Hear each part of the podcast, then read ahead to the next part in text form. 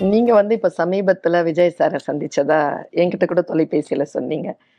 அவர் இப்ப புதுசா அரசியலுக்கு வரப்போகிறார் அப்படின்னு சொல்லிட்டு பரபரப்பா பேசிட்டு இருக்கிறாங்க. நீங்க அவரை சந்திச்சதுக்கும் அதுக்கு எதுவும் தொடர்பு உண்டா? அதெல்லாம் சாதாரணமாக நாங்கள் நாங்கள் படம் பற்றி பேசுவோம். இல்லைன்னா ஏதாவது ஒரு ஒரு நகைச்சுவையான விஷயங்கள் பற்றி பேசுவோம். ம், இவ்வளவுதான் மற்றபடி இதுக்கு அதுக்கு நான் அதான் நான் உங்களுக்கு சொல்கிறேன்ல நான் வந்து பெரும்பாலும் அந்த இதோட ரிசப்ஷனோட நின்றுக்குவேன் அங்கே அதுக்கு அங்கிட்டு போக மாட்டேன். அது மாதிரி நாங்கள் போயிட்டு பேசிகிட்டு இருப்போம் வந்துடுவோம் அவ்வளோதான் என்ன படம் பண்ணுறீங்க என்ன புத்தகம் படிச்சீங்க? எந்த நாடு போயிட்டு வந்தீங்க சார்? இந்த மாதிரி இவ்வளோதான் வச்சுக்கிடுவோம். ம். ஓ, நம்ம வந்து உங்களுடைய முன்னோடிகள் பற்றி எல்லாம் பேசிட்டு இருக்கும்போது ஒரு முக்கியமான ஆளுமையை பற்றி நம்ம வந்து. நான் உங்ககிட்ட கேட்கறதுக்கு மறந்த மறக்க முடியாத மறக்க கூடாத ஒரு ஆளுமை நெல்லைக்கண்ணன் ஐயா. பேச்சு துறையில் நமக்கெல்லாம் முன்னோடியா இருக்கிறவர். அவருடைய இழப்பு அவரை பற்றி. அதாவது வானொலி வந்து நமக்கு வந்து ஒரு பெரிய நண்பன் ஒரு காலத்தில். அதுவும் கிராமத்தில் இருக்கவங்களுக்கு வானொலி மாதிரியான ஒரு பெரிய நண்பன் யாரும் கிடையாது. அதுவும் காரைக்குடி கம்பன் கழகத்தெல்லாம் திருச்சி வானொலி தான் அந்த காலத்தில். சென்னை கேட்காது. இலங்கை ஒரு பக்கம் நமக்கு சினிமா பாட்டுக்கு. இலக்கியங்கள் எல்லாமே திருச்சி மூலம் தான் கேட்போம். இப்போ திருச்சி வானொலியில் இரவு நேரத்தில் இலக்கிய உரை போடுவாங்க. ம், கம்பன் கழகங்கள் போடுவாங்க. அப்போ நான் ஒரு இலக்கிய உரை கேட்டேன். குயில் பாட்டு பற்றி ஒரு மணி நேரம். யார் என்னன்னு தெரியாது. நான் இப்போ காலேஜ்லேயே ஸ்கூல்லேயே படிச்சுட்டு இருக்கேன். அப்படியான ஒரு ஈர்ப்பு எனக்கு. அந்த குரலும் அந்த பேச்சும். அதை முடிச்சுட்டாங்க. அதுக்குள்ளே ஹிந்தி செய்தி அதை வந்துருச்சு. நின்று போச்சு. அப்புறம் நான் ரெண்டு மூணு நாள் அலைஞ்சு தேடி கிடிச்சு யார் இந்த மாதிரி கேட்டிருப்பாங்கன்னு பார்த்து அவங்ககிட்டலாம் கேட்டு கண்டுபிடிச்சிட்டேன். அவர் தான் நிலைக்கண்ணன் அப்போ நான் எனக்கு ஒரு அவ்வளோ சந்தோஷம்.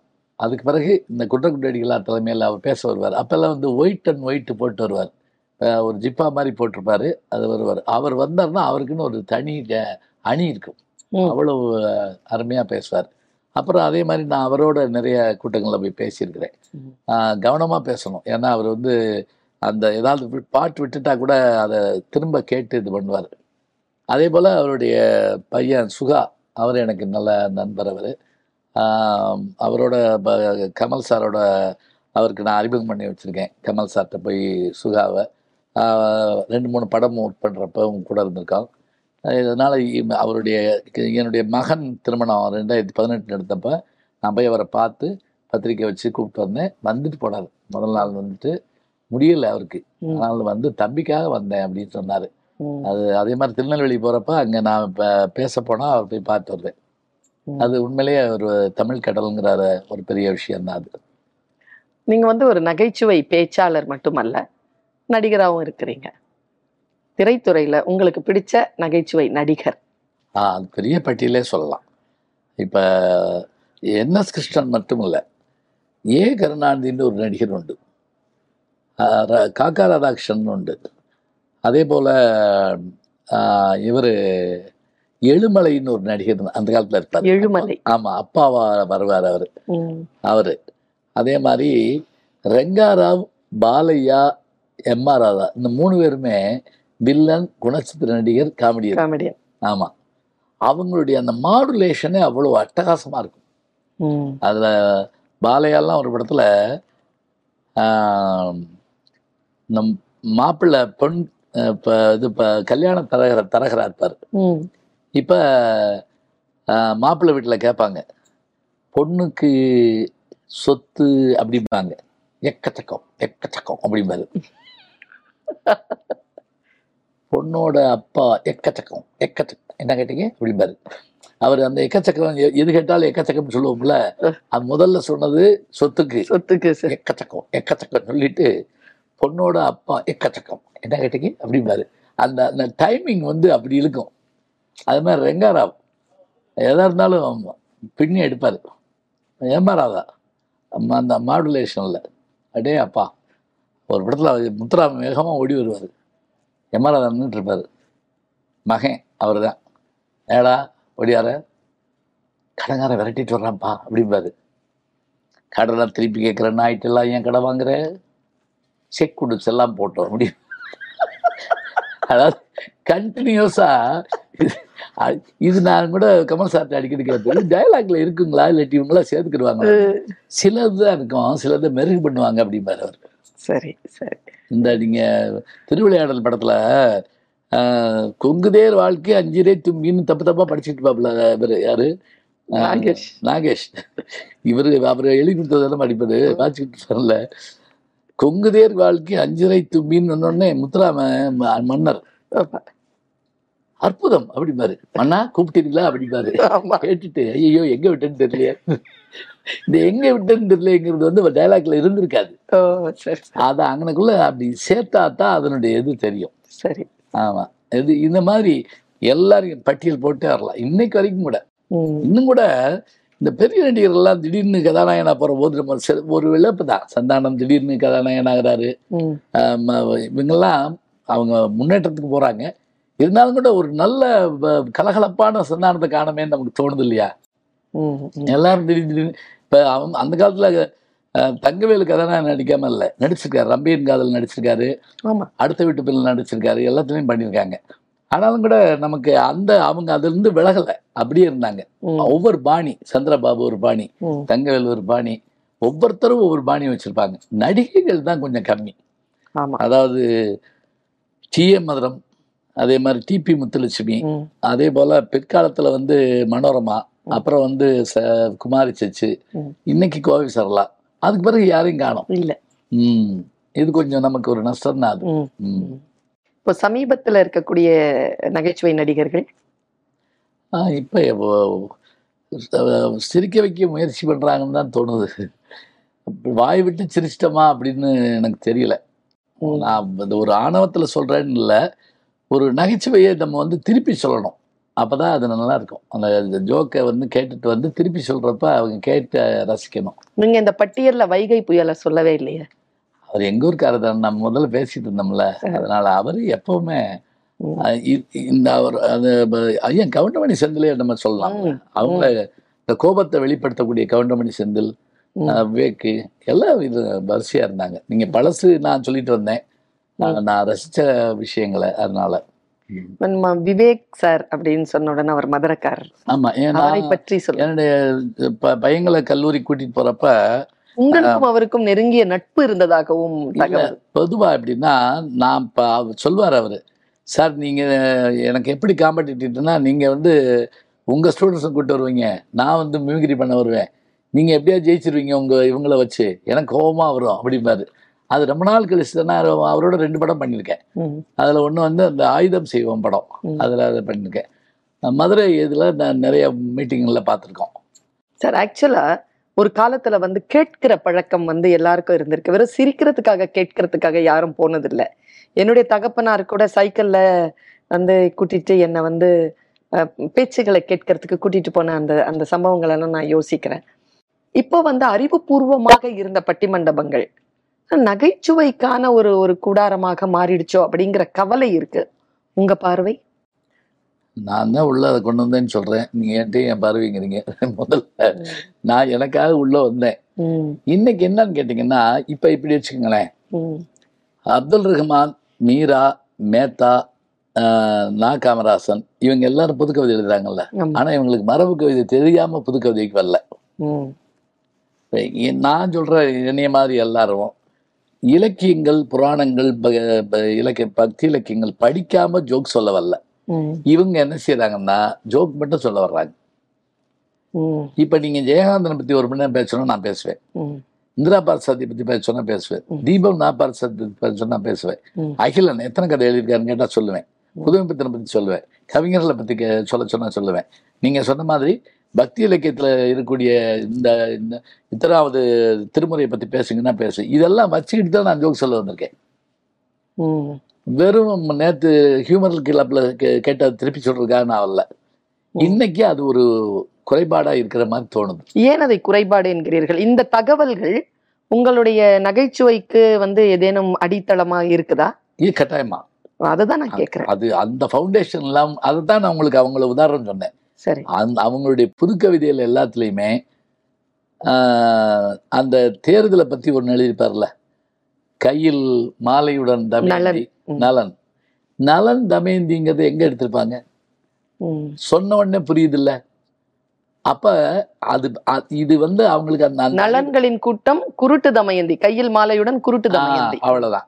அப்படின்னா உங்களுக்கு அந்த புராணம் சொல்லப்படுமானால் ஈரோடு தமிழன்பன். ஆமா. அப்ப அது தெரியுது இல்லையா.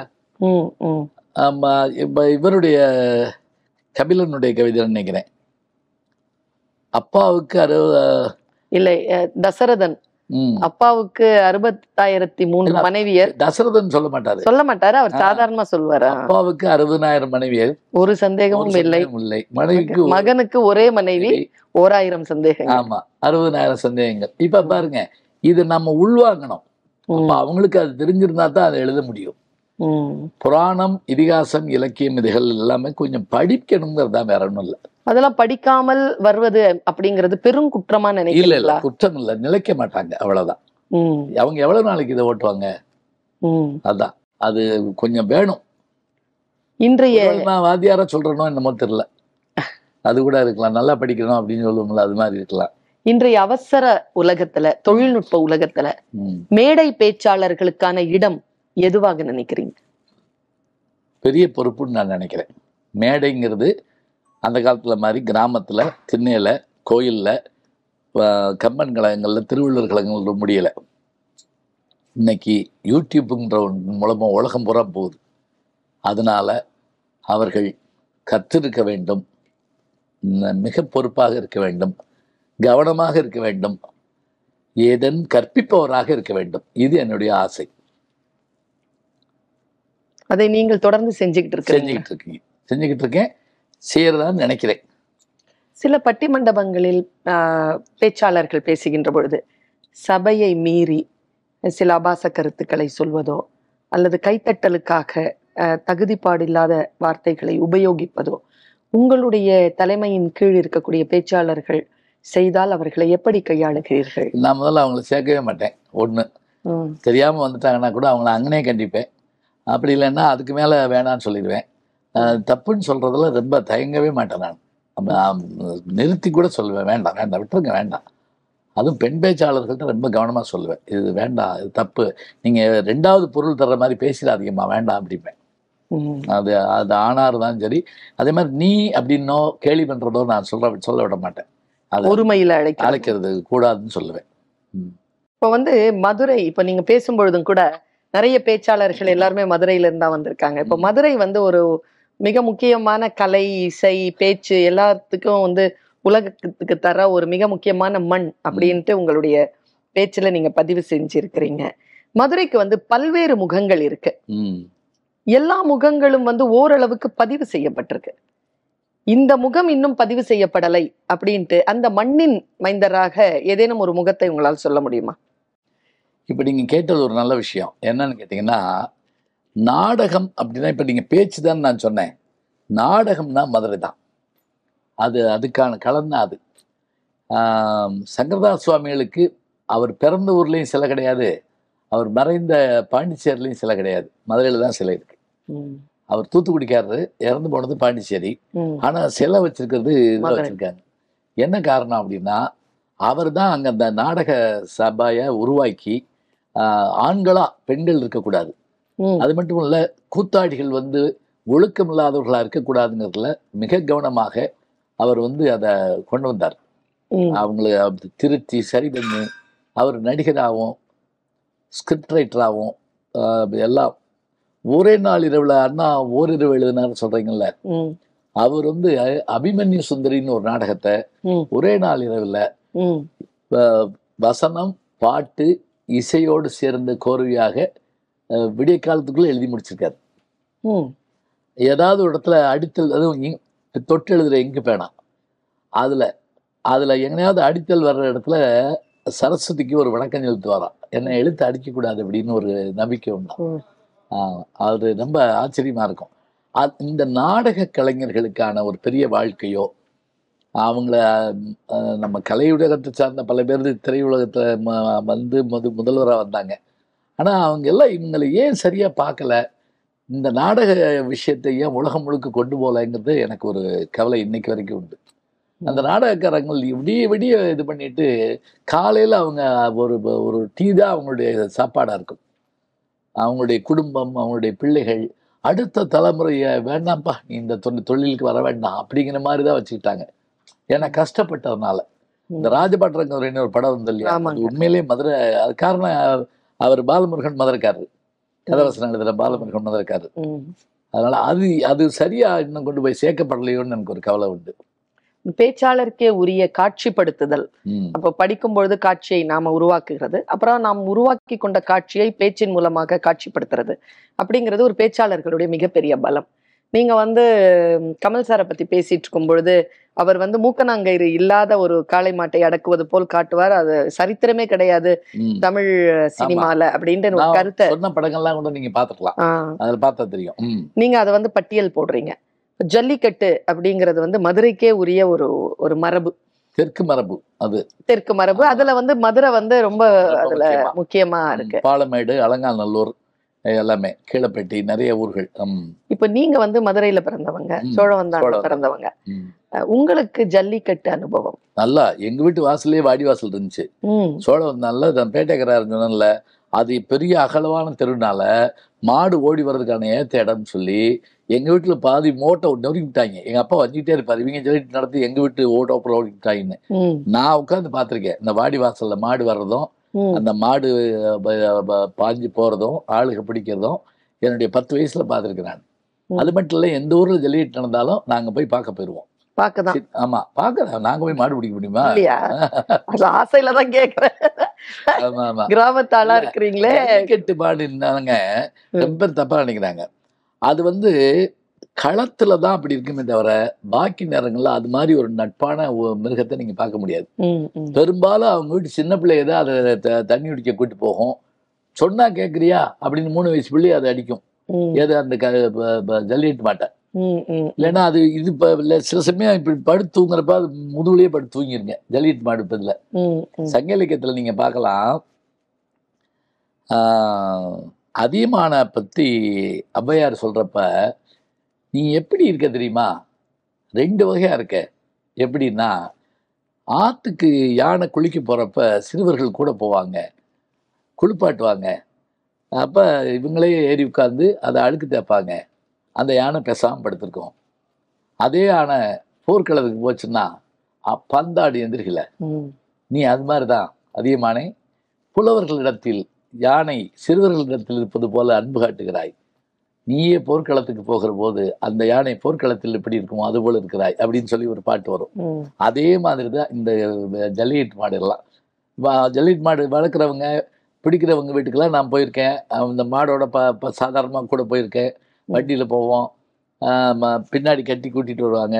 இன்னொன்று அந்த மாடு ஜல்லிட்டு விட்டு ஓடி போச்சுன்னு வச்சுக்கோங்க மூணு நாள் கழிச்சு தான் வீட்டுக்கு வரும்.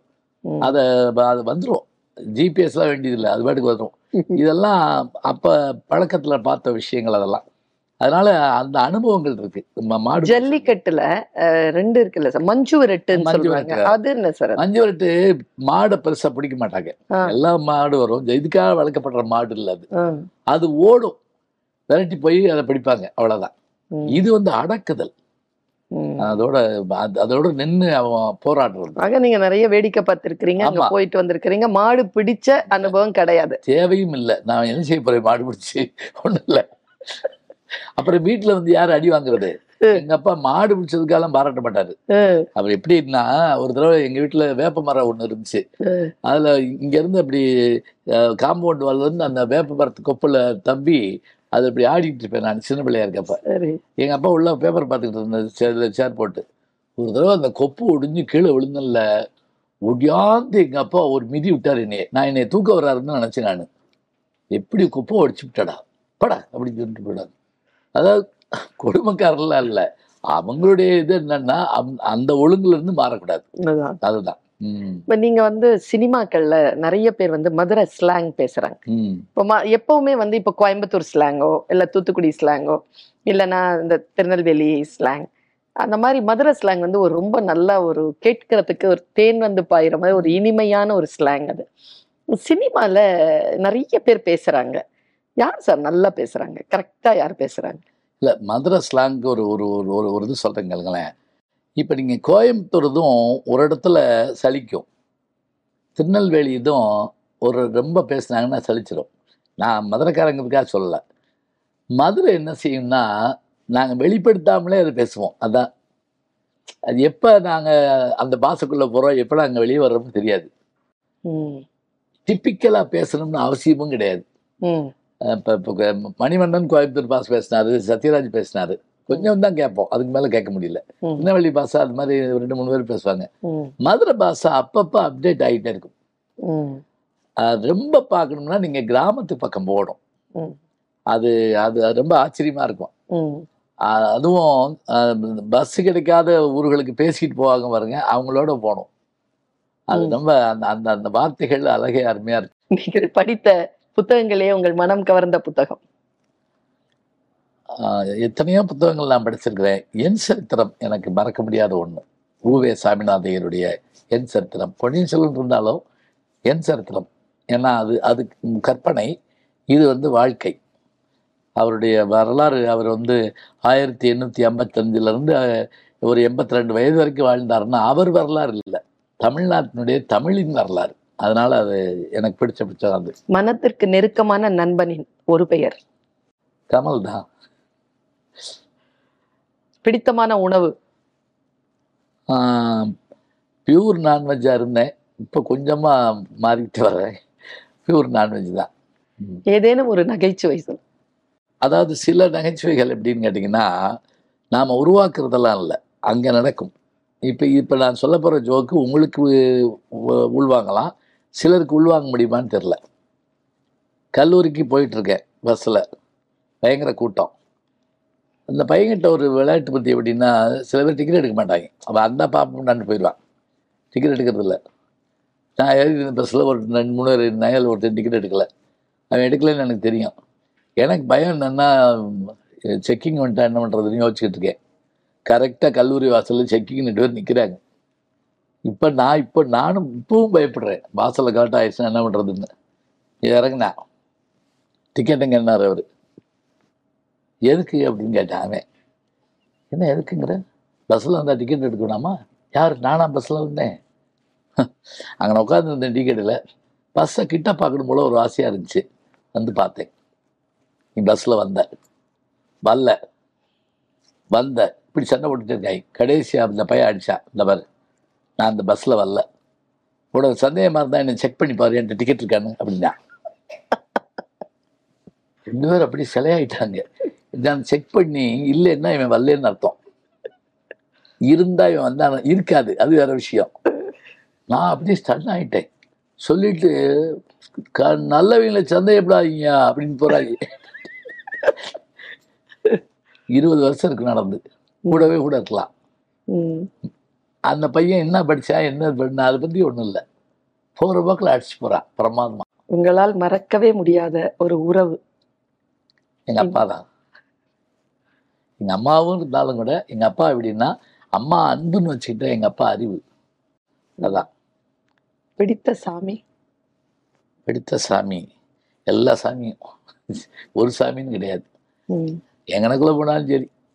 எந்த சாமியை பார்த்தாலும் பிடிக்கும் எனக்கு. பழந்தமிழ் இலக்கியங்கள்ல உங்களுக்கு பிடித்தமான நூல்?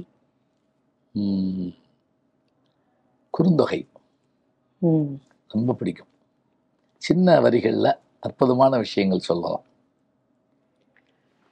தோண்டிக்கொண்டே இருந்தால் பொக்கிஷத்தை அள்ளிக்கொண்டே இருக்கலாம் என்கின்ற நிலையில் தனக்குள் நிரம்ப நிரம்ப தமிழையும் அன்பையும் நகைச்சுவையையும் நிரப்பிக் கொண்டிருக்கக்கூடிய ஒரு பேராசிரியரோடு உரையாடிய ஒரு மன நிறைவு இன்றைக்கு எனக்கு. கல்லூரி பேராசிரியராக இருந்து ஓய்வு பெற்றதற்கு பின்னும் கூட பத்தொன்பது மணி நேரத்திலிருந்து இருபத்தி இரண்டு மணி நேரம் உழைக்கிறேன் என்று சொல்லி தன்னுடைய ஆர்வத்தை கொஞ்சம் கூட குறைக்காமல் தேக ஆரோக்கியமும் புத்தி நலமும் மனநலமும் பெற்று இன்றைக்கும் தமிழோடு களமாடி கொண்டிருக்கக்கூடிய பேராசிரியர் நகைச்சுவை நாவலர் கு. ஞானசம்பந்தன் ஐயா அவர்களோடு இந்த கலந்துரையாடிய இந்த கணம் என்னுடைய வாழ்க்கையிலும் மிக முக்கியமானது. மிக்க நன்றி சார். மிக்க நன்றிங்க. இந்த நிகழ்ச்சியை நான் வந்து பல நேரங்களில் பார்ப்பேன். வியப்பாக இருக்கும் எனக்கு. நீங்கள் கேள்வி கேட்குறதும் அவங்க பதில் சொல்கிறதும் சில நேரங்களில் அவங்க திணறதும் அதையும் நான் பார்த்துருக்குறேன். இன்றைக்கி நான் வந்து உட்கார்ற வாய்ப்பு எனக்கு கிடச்சிருக்குது. எனக்கு என்ன மகிழ்ச்சி அப்படின்னா நீங்கள் வந்து என் என்னுடைய பட்டிமன்றங்கள் நம்ம எல்லாரும் ஒன்றா போய் பட்டிமன்றங்கள் பேசியிருக்கிறோம். மேடைகளில் பேசுகிற போதும் பயணப்படுற போதும் அயல் நாடுகளுக்கு போகிற போதும் வெளியிடங்களுக்கு போகிற போதும் ஒரு ஒரு வித்தியாசமான மகிழ்ச்சியாக நம்ம வந்து எல்லாத்தையும் கலந்துக்கிடுவோம் அதே போல் ஒரு உரையாடலின் போது கலந்துரையாடலின் போது பேட்டினோட சொல்லக்கூடாது கலந்துரையாடலின் போது இவ்வளவு ஒரு மனநிறைவாக எனக்கு ஒரு ஒரு நிலை ஏற்பட்டிருக்குன்னா அதுக்கு காரணம் உங்களுடைய அருமையான கல்வியும் உங்களுடைய அந்த அன்பும் நட்பும் தான். நன்றி. அத்தனை பேருக்கும் இனிய நன்றி. வாய்ப்பு கொடுத்த வருமகளை வணங்கி மகிழ்கிறேன். வாய்ப்பு இருந்தால் மீண்டும் சந்திப்போம்.